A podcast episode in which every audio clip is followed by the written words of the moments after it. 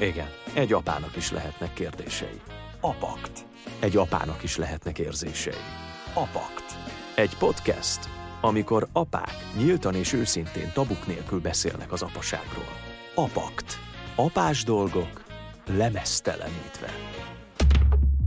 Ide kapcsolódik az, amivel folytatjuk. Hogy váljak jó apává öt lépésben?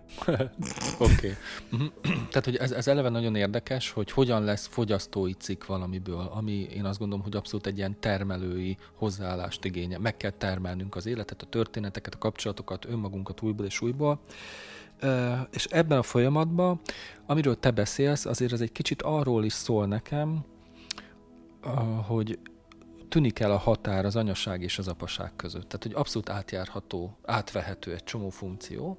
Itt akkor újból jöhet, hogy akkor most így mennyire mentem át a túloldalra, vagy mennyire ment át Józsi a túloldalra, és játszik a másik csapat, nem tudom. Előnye hátrányával, tehát az, hogy az apák is több időt tudnak tölteni a gyermekeikkel, ami, amiből jól is kikerülhet a dolog. De hogy mennyi szorongás van ebben? Mennyi szorongás lett apaként? De ez a, ez a másik dolog nyilván, hogy a, a, a tükörben mit látok, mit érzek belül, hogy élem ezt meg, hogy élem át. Ransburg az apa szerepről vallott egyik fő tételmondata, vagy számomra fontos mondata, hogy az apa dolga az, hogy átemelje a gyermeket a családi otthon küszöbén, nyilván kifelé. És um, ugye ezt olvassuk, hogy ezt lehet látni, hogy vagy fölazultak mindazok a társadalom, ilyen mindenféle egy, azok a rituálék, azok a szokások, ami révén te most már tudhatod, hogy felnőtt férfi vagy. Gondolom ezt lehet mondani, hogy egy apának dolga, hogy ebbe segítsem de hogy pont attól, hogy az apákra most annyira sok szerintem kimondatlan társadalmi elhárás, elvárás is hárul, nem? Hogy te legyél jó apa, kötődő, legyen nálad zsepi, ha sír a gyerek, legyél kemény, szabjál határokat, stb. És még, pont, pont, igen, és pont ez a fából vaskarika és paradoxon, hogy legyél ott, segíts leválni neki, de hát, hogy érted, ha le kell válnom rólad, és te segítesz benne, akkor ezt egy családterapeutának nem ragoznám, hogy ez mitől. Na, szóval hogy ezekről te mit gondolsz, hogy hogy lehet ezt megugrani? Azt kezdjem megint egy történettel, mert nagyon örülök, hogy ezt a kérdést behoztad, mert én magam is, amikor készültem a mai beszélgetésünkre, ez volt az egyik fő vonulat, ami eszembe jutott. A másik, hogy Ransburgot idézted, én ugyanabba a gimnáziumba jártam, mint a szüleim, és ráadásul ugyanabba a gimnáziumba járt Ransburg Jenő. És édesapám mesélte, nála Ransburg néhány évvel volt idősebb, hogy amikor apám gimis volt, akkor Ransburg már pszichológia szakos egyetemistaként visszajárt az Alma Materbe, és hát többek között édesapám is ilyen tesztalanya volt, meg hosszan beszélgettek, és hogy ez apámba is megmaradt, és amikor annó a pszichológus hivatást választottam, akkor sok ilyen történetet elevenített föl apám, hogy neki mennyit adott gimisként, hogy egy ilyen nála néhány évvel idősebb, fiatal férfival ilyen nagyon komoly dolgokról beszélgettek, meg ilyen lelki dolgokról. Szóval, hogy Ransburghoz van egy ilyen családi kötelékünk is. A másik, hogy én is úgy látom, hogy korábban a apa és anya szerep az rögzítetten és szigorúan egymás kiegészítője volt. Amit az anya csinált, azt az apa nem csinálhat tudta, nem is nagyon engedték oda. Ugye a klasszikus szereposztásban egy asszony nem hiszi el a férfiról, aki mellesleg a gyermek apja, hogy képes 20 percnél tovább úgy egy légtérben tartózkodni egy csecsemővel, hogy egyikőjük sem pusztul el nyomorultul. Ez egy korlátja is volt nyilván a gondoskodás lehetőségének. Amit meg egy apa csinált, azt meg az anya nem csinálta. Tehát egy ilyen szoros szétválasztásban voltak a szerepek. Ma párhuzamos szereposztás az anyaság és az apaság. Mind a kettő csinálhat bármit, mind a kettő lehet határozott, és mind a kettő lehet gyengéd, meg gondoskodó. Ez egyfelől egy nagy hozadék, mert a gyermek ebből megtanulja, hogy ezek nem ilyen kőbevésett dolgok, hogy minden férfi szigorú, és minden nő engedékeny, stb. stb. Szóval, hogy van ennek egy nagy hozadéka. Ugyanakkor ez megint egy ilyen többlet feladatot is ad a családnak, mert ha szét vannak választva a szerepek, te ahhoz értesz, én ehhez értek, akkor ez a lecsökkenti az ördülések számát.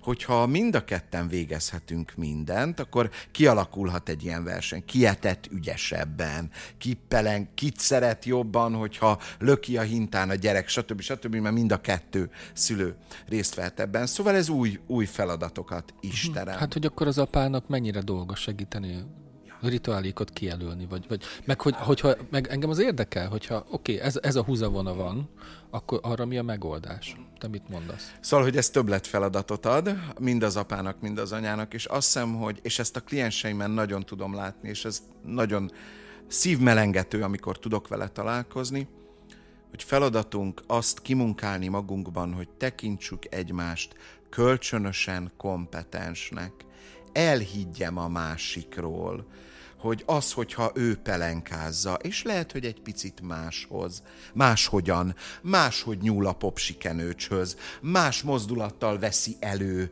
a törlőkendőt, attól az még ugyanolyan jó pelenkázás lesz. Ha ő máshogy löki a hintán, magasabbra vagy lassabban, attól az még ugyanolyan jó hintázás élmény lesz ha ő máshogyan meséli a Mirkó királyfi mesét, kihagyja a hét iszonyú fordulat, ugye ez egy ilyen never-ending story, a Mirkó királyfi, de hogy mondjuk kihagy belőle néhány fordulatot, attól az még egy ugyanolyan jó meseélmény lesz. Szóval azt hiszem, hogy ez egy kölcsönösen kimunkálható bizalom egymás felé, hogy elhiggyem rólad, ha te vagy a társam, a gyermek a legkisebb közös többszörösünk, együtt hoztuk létre, akkor milyen jó a gyermeknek, hogyha megtapasztalja, hogy nem egyféle megoldás van.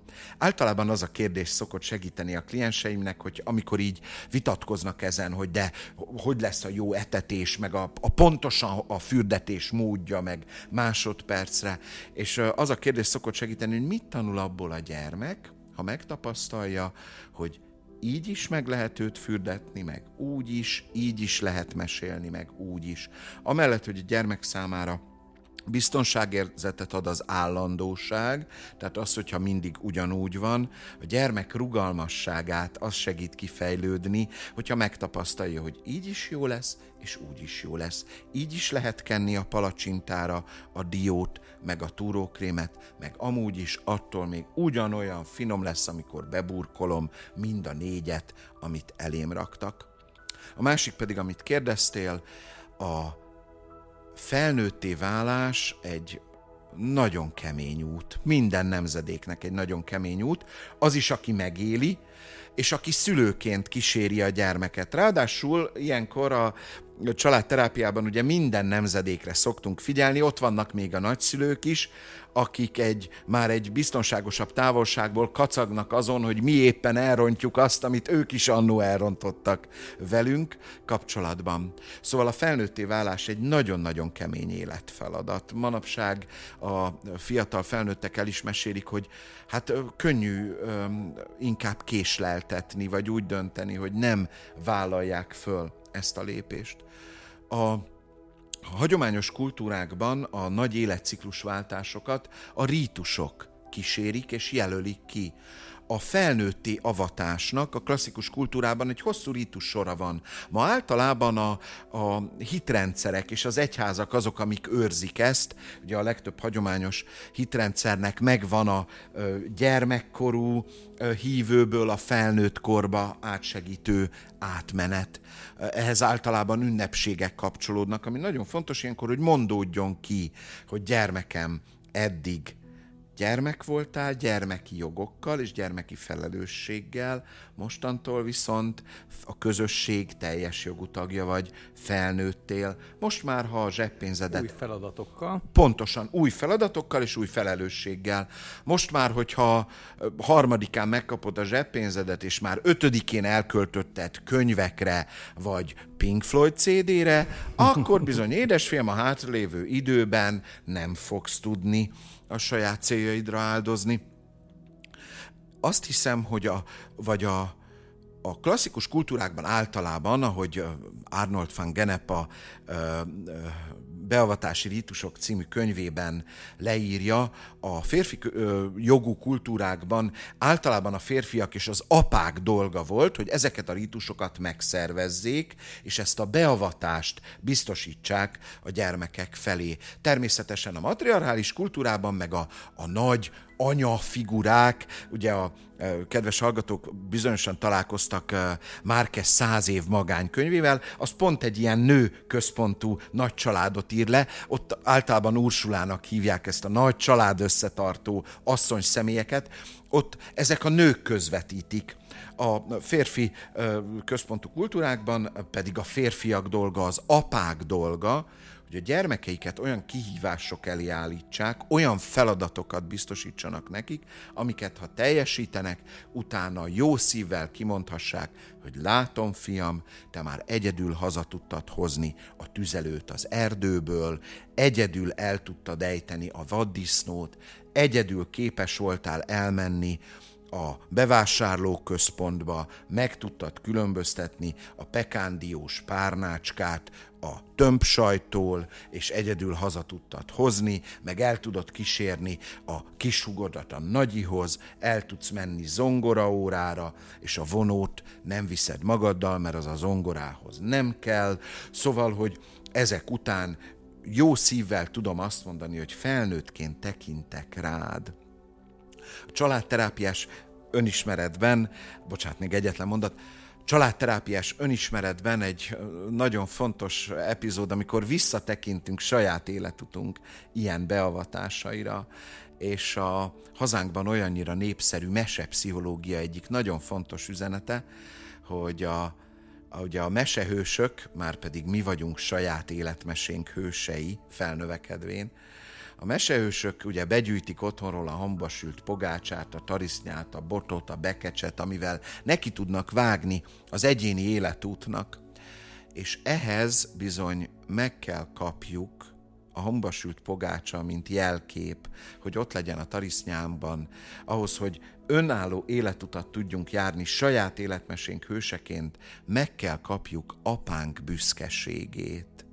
Valamikor meg kell tapasztaljuk a fiatal korunkban, vagy serdülő korunkban, hogy apán ki tudja mondani, hogy édesfiam, ez de szép volt, de büszke vagyok rád, hogy ezt megoldottad. Ehhez mind a ketten kellünk, apánk is kell hozzá, aki olyan elvárásokat közvetít, amit mi képesek leszünk teljesíteni, mi is kellünk hozzá, akik hozzuk ezeket az elvárásokat, beteljesítjük ezt a küldetést, és megint kell apánk, aki ezután visszaigazolja az erőfeszítéseinket. Ez azt hiszem például egy nagyon fontos elmozdulás a korábbi szereprendszerből, ahol nagyon gyakran egy apa úgy tekintett magára, hogy édes fiam, már mondtam, hogy jó vagy, majd mondom 30 év múlva újra. Most egy nagyon fontos előrelépés, hogy apaként megtanultunk kimutatni a büszkeségünket, kimutatni az elismerésünket. A gyermek számára ez ugyanis egy üzemanyag. Bármilyen klassz autót vásárolunk ugyanis a gyermekünknek, akár ilyen karbonbetétes műszerfallal, akkor se fog tudni vele menni, ha nem kap bele üzemanyagot. Bármennyire jó lehetőségeket biztosítunk a gyermekünknek, ha nem kapja meg tőlünk apáktól az elismerést és a büszkeséget, akkor üzemanyag hiány nem fog tudni előre haladni. Tudom, hogy nehéz lesz itt az átkötés, de milyen érdekes, hogy az üzemanyag kell nekünk is, férfiaknak egy kapcsolat építésében, alakításában, feedbackjeiben és kontrolljában is. És itt most tudom, hogy nehezen fordítom a beszélgetést egy kicsit a, abba az irányba, hogy mennyire vagyok hűtlen, vagy mennyire vagyok hűséges. Hogy mi az, ami kifordít egy ilyen családi párkapcsolatból, egy idillből, a, a csalódások és a hiányzó visszajelzések, a vélt rossz gondolatok, válasz, válaszok, azért, mert ő úgy nézett rám, akkor biztos azt gondolja, hogy pedig nem, de nem, nem azt feltételezem, ami a valóság, és ez, ez elvihet egy, egy, egy férjet, egy, egy férfit olyan irányba, hogy akkor, akkor, akkor én másfele keresek egy feedbacket, egy pozitív visszacsatolást, egyfajta, ami a büszkeségemnek kell. Vagyis hogy lesz egy apa hűtlen, mi történik ilyenkor a családban, mit lehet csinálni. Hú, erről is van több gondolatom. Onnan közelíteném meg, vagy ez talán az egyik tételmondat számomra. Azt hiszem, az apa szerepről képtelen vagyok az anya szerep nélkül beszélni. Ugyanígy, ahogy egy családon belül a férfi szerepről nem tudok beszélni a ugyanabban a családban betöltött női szerepekről. Az egyik, szóval ezek kölcsönösen teszik egymást lehetővé, kölcsönösen hívják egymást. Egyik nélkül a másik szinte értelmezhetetlen úgyhogy apákról, apasságról úgy tudok beszélni, hogy mellette ez a társ szerep is megjelenik. Ha el akarnám viccelni, akkor azt a közkeletű mondást idézném ide, hogy ugye minden sikeres férfi, értsd akár minden sikeres apa mögött ott áll egy nő. Igen, és van ez a másik, hogy minden dühös nő mögött áll egy férfi, akinek fogalma sincs, hogy mit csinált rosszul. hogy mit rattott el, és hogy éppen így van, mit várnak tőle. Így van több kiforgatása is van ugye a mondásnak, hogy minden sikeres férfi mögött áll egy nő, aki jól járt, vagy hogy minden sikeres férfi vagy apa mögött van egy meglepett anyós. Szóval, hogy, hogy az egyik nem értelmezhető a másik nélkül. És azt hiszem, hogy ez is egy tök fontos előrelépés, hogy manapság már nem úgy tekintünk erre, hogy a férfi megy elől, és mögötte áll a nő, hanem olyan családokkal találkozom, akik nagyon hitelesen kialakították, hogy ez nem valamiféle az egyik előrébb való, az egyik följebb van, tehát ez nem egy hierarchikus leosztás, hanem ez egy egymás mellé rendelt szerep. Az apa és az anya tényleg egy társ kapcsolat. Na most nagyon sokszor találkozom azzal, hogy a, mikor megérkeznek a gyermekek a családba, akkor ez a társkapcsolat, ez háttérbe szorul. Elkezdünk csak a saját szülőségünkre figyelni. Ennek az egyik jele, amikor elkezdjük egymást anyának, meg apának szólítani, holott teljesen egyértelmű, hogy egymásnak nem vagyunk apja és anyja, de mivel a gyerekek előtt így szólítjuk egymást, így kijár egymásnak is ez a megszólítás. Szóval, hogy teljesen természetes jelenség, hogy átmenetileg háttérbe szorul a férfinő kapcsolatunk. Ez egy idő után hiányozni kezd. Van, hogy az anyának, van, hogy az apának, van, hogy a férfinak, van, hogy a nőnek kezd el hiányozni, hogy a másikhoz ne csak szülőtársként, hanem, hanem párként, társként, intim viszonyban is kapcsolódjon. Nem csak a szexualitásra gondolok, hanem érzelmileg, egymás megértésében, vigasztalásában partnerként is kapcsolódjon. Ha ez a kapcsolódás nem tud létrejönni, mert adott esetben a szülőség nagyon elvonja a figyelmet, vagy ebben, ebben a sok feladatban távolra kerültünk egymástól, akkor adott esetben kézen fekvő, hogy megpróbáljuk bepótolni ezt az űrt és ezt a hiányt. Az is kézenfekvő, hogy ilyenkor adott esetben a családunkon kívüli személlyel próbáljuk ezt bepótolni. Nagyon gyakran találkozom azzal, hogy azt mondjuk, hogy ha egy férfi hűtlen a feleségéhez, akkor tuti, hogy rossz apa. Én ezt nem tudom visszaigazolni. Kliens családok, akikkel dolgozom, nagyon gyakran találkozom azzal, hogy mondjuk az asszony éppen tele van indulattal a férje felé, mert az hűtlen volt, mert megcsalatva érzi magát, mert kiszolgáltatva érzi magát, a férfi tele van bűntudattal, keresi az utat visszafelé, hol sikerül megtalálnia, hol nem. És ezzel párhuzamosan teljesen egy időben a gyermekek arról számolnak be, hogy apa tök jó fej. Apa nagyon jó apa. Um, és ez a, egy általános családterápiás tapasztalat, hogy időnként egy külső kapcsolat, egy hűtlenség, fájó módon azt teszi lehetővé, hogy az egyéb szerepeimet kiegyensúlyozottan be tudjam tölteni. Az, hogyha van egy hiány az életemben, és ezt a hiányt, például az elismerést, hogy valaki férfiként tekint rám, hogy valakivel össze lehet bújni, ezt a házasságunkon, a kapcsolatunkon, a családunkon kívül találom meg, és ebből a önbecsülésem növekedni tud, és amikor hazamegyek, tudok jobb fej apja lenni a gyermekeimnek. Ez természetesen az asszonyokra is igaz. Nagyon gyakran találkozom olyan történetekkel, ahol egy asszony, aki anyává lett, és szinte soha nem kapott elismerést sem a gyermekeitől, sem a, a társától, akkor ezt az elismerést, azt, hogy rá nőként tekintenek, azt, hogy valakinek a szemében láthatja a rajongást, a szenvedélyt, ezt megkeresi a családon kívül, és pont ezt teszi lehetővé, hogy ő otthon odaadó és kiegyensúlyozott anya tudjon lenni.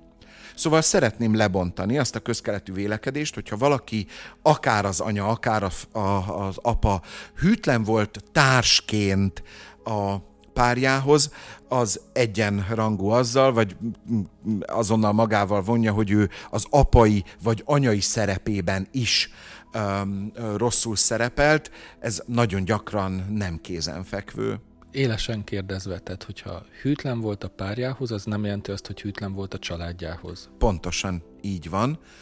A, bár Böszörményi Nagy Iván a egyetlen hazai, illetve magyar alapítású családterápiás iskola képviselője, már nincsen közöttünk, bevezette a lojalitás fogalmát, ahol a családhoz való lojalitás azt jelenti, hogy minden családhoz, minden családtaghoz, bocsánat, a családhoz való lojalitás az ő értelmezésében azt jelenti, hogy minden családtaghoz lojális vagyok. A lojalitást nagyon gyakran a hűség szóval helyettesítjük, holott nem feltétlenül szinonimák, és biztos, hogy nem csak a szexuális hűségre vagy hűtlenségre vonatkozik, de egészen biztos vagyok abban, hogyha valaki a ezt úgy szoktuk megfogalmazni családterápiában, hogy az, hogy a házastársi alrendszer nem működik, nem jelenti azt, hogy a szülőtársi alrendszer éppen nem működne. Pont az szokott komoly kihívást jelenteni a szülőtársak számára, hogy mind a két szerepüket él, élve tartsák, ápolják és gondozzák. A nagyon gyakori inkább az, hogy az egyik felé billen, meg pedig általában a szülőtársi felé billen, már pedig a kapcsolataink olyanok, mint az izmaink, meg az agyunk, ha nem használjuk őket, akkor bizony elsorvadnak és nem fogjuk tudni őket használni, nem fog szolgálni bennünket a szó nemes értelmében. Ha a házastársi alrendszert, kapcsolatunkat nem éltetjük, és ezt sajnos hívja az, hogyha kívül töltekezünk, akkor bizony nem otthon várjuk a beteljesülést, azzal, hogy ha kívül megkapunk valamit, amit odahaza várnánk, akkor egy idő után odahaza már nem is fogjuk várni, és ez sajnos konzerválja ezt a helyzetet. De hát nem tudnék párterapeutaként, családterapeutaként dolgozni, ha nem hinnék abban, hogy innen van visszaút. De ezt mindenkinek szükséges megdolgoznia, és mindenfél szándéka szükséges hozzá, hogy hajlandó legyen további erőfeszítésekre a kapcsolat érdekében. Hangsúlyozom, hogy a kapcsolat érdekében. Egy ilyen hűtlenségi krízisben ugyanis általában nagyon nagy indulatok, nagyon nagy keserűség, nagyon nagy csalódás van a másik felé, olyankor érte nem tennék meg semmit, nem érte teszem, hanem a kapcsolatunkért, a házastársi kapcsolatunkért, a szülőtársi kapcsolatunkért, amit tekinthetünk értéknek akkor is, ha másikra éppen rettenetesen haragszom, megfojtanám egy kis kanál vízbe vagy mézbe, elküldeném őt a pitlibe, akkor is a kapcsolatunkra tekinthetek értékként, és tényleg az a tapasztalatom, hogy amíg a, itt a rendelőben helyet foglalók azt mondják, hogy mindannyian, mind a ketten hajlandóak vagyunk erőfeszítésekre a kapcsolat érdekében, addig tulajdonképpen a legnehezebb krízisből is van visszaút. Ha erről lemondanak, akkor pedig a legfurmányosabb kérdéseket tehetem föl, ugyanúgy nem fognak rá válaszolni, mint ahogy itt én nem válaszolok a ti kérdéseitekre sem. Szóval, hogy annyi esélyem lesz, mint a háromlábú sünnek a hadsávos autópályán, nem jutunk előre. Tudom, hogy most egy olyan ajtón néztünk be, amiben csak benéztünk, és nem léptük át a küszöböt, de mondhatni azt, hogy majd innen folytatjuk. Reményeink szerint mi még találkozunk itt az apakban. Van egy staféta kérdésünk, amelyre mm, nagyon érdekesen úgy indultunk el, hogy mindig az előző műsor vendége bedob egy kérdést, Aha. nem tudja, hogy kinek teszi uh-huh. ezt fel. Ez is érdekesen alakul most, hiszen te kapod a következő kérdést, amire vagy válaszolsz, vagy nem, de hogy tőled is kérünk egy, egy, egy ilyen kérdést, abba biztos vagyok, mert majd a mhm. következő uh-huh. műsor vendége fog erre válaszolni. Staféta kérdés. Az Apaktban az előző epizód vendége kérdését a következő epizód vendégének teszi fel. Staféta kérdés. Melyik a jobb szerep? Az apáé vagy a nagypapáé? És miért?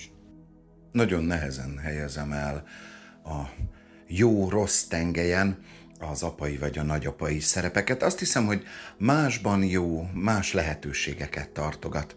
Azt azonban azt hiszem, hogy hitelesen tudom mondani, hogy a nagyapai szerep talán könnyebb. Apaként ott van a teher, a felelősség, az értékek átadásának nagyon erős igyekezete.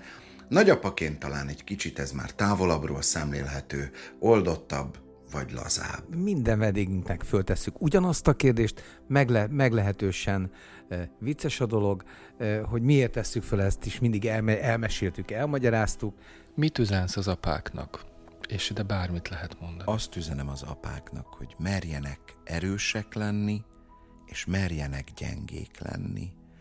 Merjenek építeni, és merjenek játszani. Merjenek dolgozni, és merjenek önfelettek lenni. A gyermekeknek ugyanis az lesz jó, hogyha mindezzel találkoznak. Ami először eszembe jutott, Zoránnak van egy száma, az apám hitte. És uh, nekem ez nagyon sokat ad az apaságról. Azt hiszem, hogy felnőtt férfiként, illetve felnövekedő férfiként még az apa szerep nagyon messze van, még bele se gondolunk, hogy egyszer majd oda jutunk. Általában jól elhatározzuk, hogy mi mindent máshogyan fogunk csinálni, mint az apánk. Mi teljesen más dolgokba fogunk hinni, mi teljesen más módon rendezzük az életünket. És aztán, amikor oda jutunk, hogy megérünk arra, megérünk az apaságra, vállaljuk, belekerülünk, találkozunk vele, akkor általában ráismerünk, hogy mennyi mindent, amiről azt mondtuk, hogy nem, majd mi egészen máshogy, meg nem ezt gondoljuk. Szóval, hogy találkozunk azzal, hogy ezek közül egy csomó mindent viszünk tovább, és mi is tovább fogjuk adni a leszármazó nemzedéknek és nekem ez a szám, az apám hitte, ahol ugye az a refrén, hogy azt hiszem, ez így volt jó. Ez nekem a feloldást hozza, hogy megbarátkozunk apánk vélekedéseivel, és a magunk vélekedéseivel, amire a mi gyerekeink mondják, hogy jaj, ez ciki, ez avít, ne mond már, jaj, apa, ez nem így van. Szóval amikor megbarátkozunk ezekkel az üzenetekkel, akkor azt hiszem, hogy akkor fogjuk tudni ezeket ilyen tök hitelesen képviselni magunk felé, a leszármazottaink felé, és amíg van módunk ugyanezt apánkkal is megbeszélni, hogy úgy furcsáltam, amikor azt mondtad, hogy, és most már tudom látni, hogy mi volt a jelentősége, vagy neked erre miért volt szükséged, nekem hogyan van erre szükségem.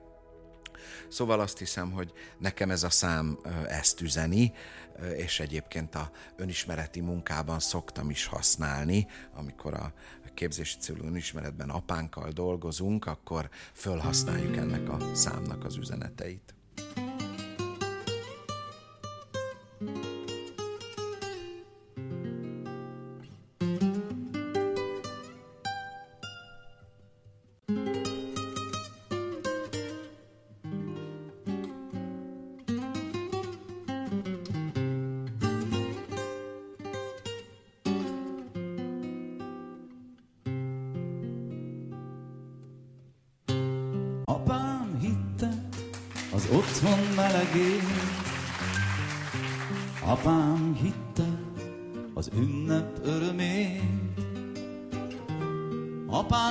hitte az apja örökét, s úgy hiszem, ez így volt szép.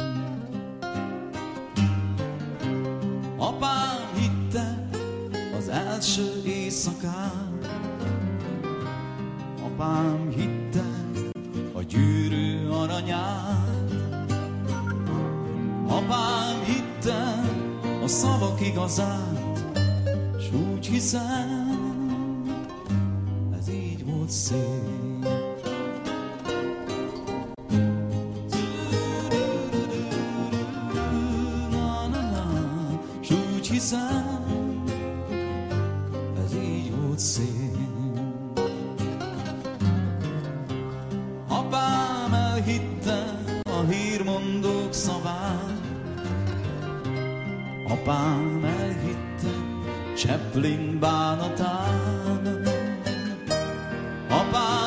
elhittem a folyók irányát, s azt hiszem,